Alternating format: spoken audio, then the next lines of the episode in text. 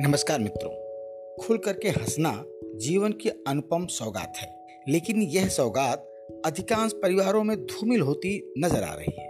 जब तक बचपन रहता है हँसी खुशी चेहरे पर स्वाभाविक रूप से बनी रहती है। लेकिन जैसे ही किशोरावस्था की दहलीज पर हम कदम रखते हैं, युवावस्था आती है, जिम्मेदारियाँ बढ़ती हैं और हँसी की यह स्वाभाविकता जीवन से विदा होने लगती है। ज़्यादा परेशानियाँ व मुसीबतें आती हैं तो चेहरे पर हँसी का कोई नामो निशान नहीं रहता। फिर याद आता है कि कभी हम हंसा करते थे। अब पता ही नहीं कि हम कैसे हंसे। जैसे हम हंसना ही भूल गए हों। बच्चों के चेहरे पर चार चाँद लगाने वाली यह हँसी बड़े होने पर कहाँ गायब हो जाती है?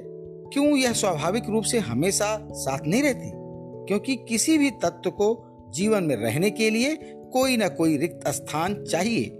और हँसी के साथ भी कुछ ऐसा ही है। यदि कली को पत्थर से दबा दिया जाए तो खिलकर उसके फूल बनने की संभावनाओं पर विचार करना निरर्थक है। यहाँ तक कि कोमल से कोमल वस्तु को भी यदि किसी वजनी लोहे से दबा दिया जाए, किसी कठोर पत्थर से दबा दिया जाए तो वह कठोर बन जाती है। जैसे रजाई में भरे जाने से पहले वाली रुई और रजाई में उपयोग होने के बाद उससे निकाली गई रुई में बहुत अंतर हो जाता है।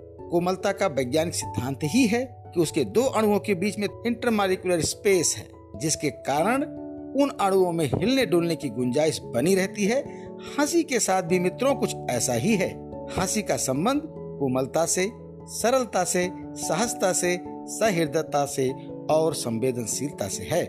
जब तक हमारे जीवन में यह सब है, हँसी की स्वाभाविकता बनी रहती है और जैसे ही हमारे जीवन में असहजता, तनाव व चिंता प्रवेश करते हैं तो जीवन की स्वाभाविकता समाप्त हो जाती है। इसके कारण जीवन पहले से अधिक असंवेदनशील हो जाता है और उसकी कोमलता, कठोरता में बदल जाती है। यदि हँसी मात्र एक शारीरिक क्रिया होती यानी ओठों के कुछ इंचों का फैलाव एवं गले से निकली हुई कुछ ध्वनिया तो कोई बात नहीं थी। लेकिन ऐसा नहीं है। हँसी के साथ वे भावनाएँ मन में घुली होती हैं, जो व्यक्ति को गुदगुदाती हैं। हंसाने वाली यादों में भी उन भावनाओं का स्पर्श होता है, जो व्यक्ति को हंसने के लिए मजबूर कर देती है। हास्य कविताओं में, कल्पनाओं में, कार्टून शो में बहुत कुछ ऐसी भाव भंगिमाएँ होती हैं, जो हंसने के लिए हमें प्रेरित करती हैं। हँसी व्यक्ति के अंदर का एक उल्लास है, मन की उन्मुक्तता है, दिमाग की गंगा चुंबी उड़ान है और हृदय की गहराई में गूंजने वाली वह गूंज है और शरीर के रोम रोम के द्वारा व्यक्त की गई वह प्रशंसा है, जो एक प्रकार से हमारे अंतर मन द्वारा की गई प्रकृति की आराधना है। उसके प्रति प्रकट किया गया गीतात्मक आभार है। हम सुखी तब होते हैं जब हम निर्भर एवं निश्चिंत होकर जीवन जीते हैं। सृष्टि के आरंभ से लेकर आज तक मानव जात के समस्त कार्यों के केंद्र में मुख्यतः यही भावना रही है कि कैसे मनुष्य के जीवन को अधिक से अधिक सुखमय बनाया जाए। इसके लिए उसने जो दृष्टिकोण स्थापित किया, वो ये था कि उसे अधिक से अधिक समय उपलब्ध कराया जाए।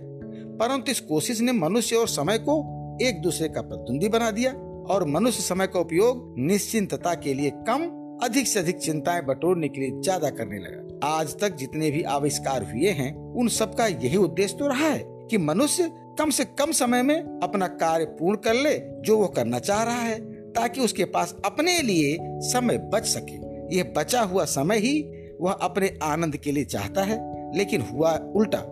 हुआ यह है, व्यक्ति अपने बचे हुए समय का इस्तेमाल अपने जीवन के लिए ना करके और काम और काम और काम करने के लिए करने लगा। इसका परिणाम यह हुआ कि इन्हीं और और काम करने के कारण उसकी चेतना में विचार, कल्पनाएँ, अनुभूतियाँ और स्मृतियों का जमघट लगता चला गया। हम अपने कामों में इतने उलझे रहते हैं कि हमारे पास अपने ही अन्य दूसरे कामों के लिए समय ही नहीं बचता और समय रह भी नहीं जाता और इसलिए हँसी की भी हमारे जीवन में उचित स्थान नहीं मिल पाता। मित्रों, जीवन की संपूर्णता, खूबसूरती, गुणवत्ता इस बात पर निर्भर करती है कि हम इसके विभिन्न अवयवों के बीच किस प्रकार से और कितना संतुलन स्थापित कर पाते हैं और यही तो है जीवन जीने की कला।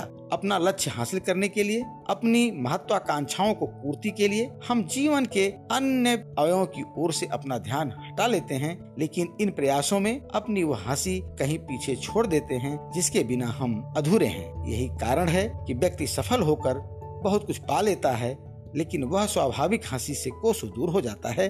हंसना जीवन की स्वाभाविकता है, लेकिन यह स्वाभाविकता तभी बनी रहेगी जब व्यक्ति अपने यांत्रिक व कृत्रिम जीवन से बाहर आए, जीवन को एक ही ढर्रे पर चलाने, काम का बेतहासा बोझ ढोने व जीवन को कृत्रिमता की ओर ले जाने से जीवन अपनी सहजता खो बैठता है। जीवन केवल वही नहीं है जो दिखता है। जीवन में बहुत कुछ ऐसा है जो अदृश्य है, लेकिन हमारे जीवन का अहम हिस्सा है। हमारा अंतर्मन, हमारी चेतना जो हर समय हमारे साथ है, लेकिन हम उसको भूल जाते हैं। जो व्यक्ति अपने जीवन के हर आयाम को समझने का प्रयास करता है उसके विकास के प्रति सजग रहता है, वह जीवन की स्वाभाविकता के समीप रहता है और हँसी भी उसके जीवन में हमेशा खिलखिलाकर हंसने के लिए उसे मजबूर करती है। व्यक्ति जब तक किसी तरह के दबाव में जीवन जीता है, तब तक वह स्वाभाविक हँसी को हासिल नहीं कर सकता, जो उन्मुक्त होकर जीवन जीता है, हँसी उसी के ही जीवन में सुशोभित होती है। आज भले ही कई तरह के कार्य, उत्तरदायित्व, कर्तव्य व्यक्ति के ऊपर अपना दबाव बनाते हैं, लेकिन ये जीवन का असली आनंद लेना है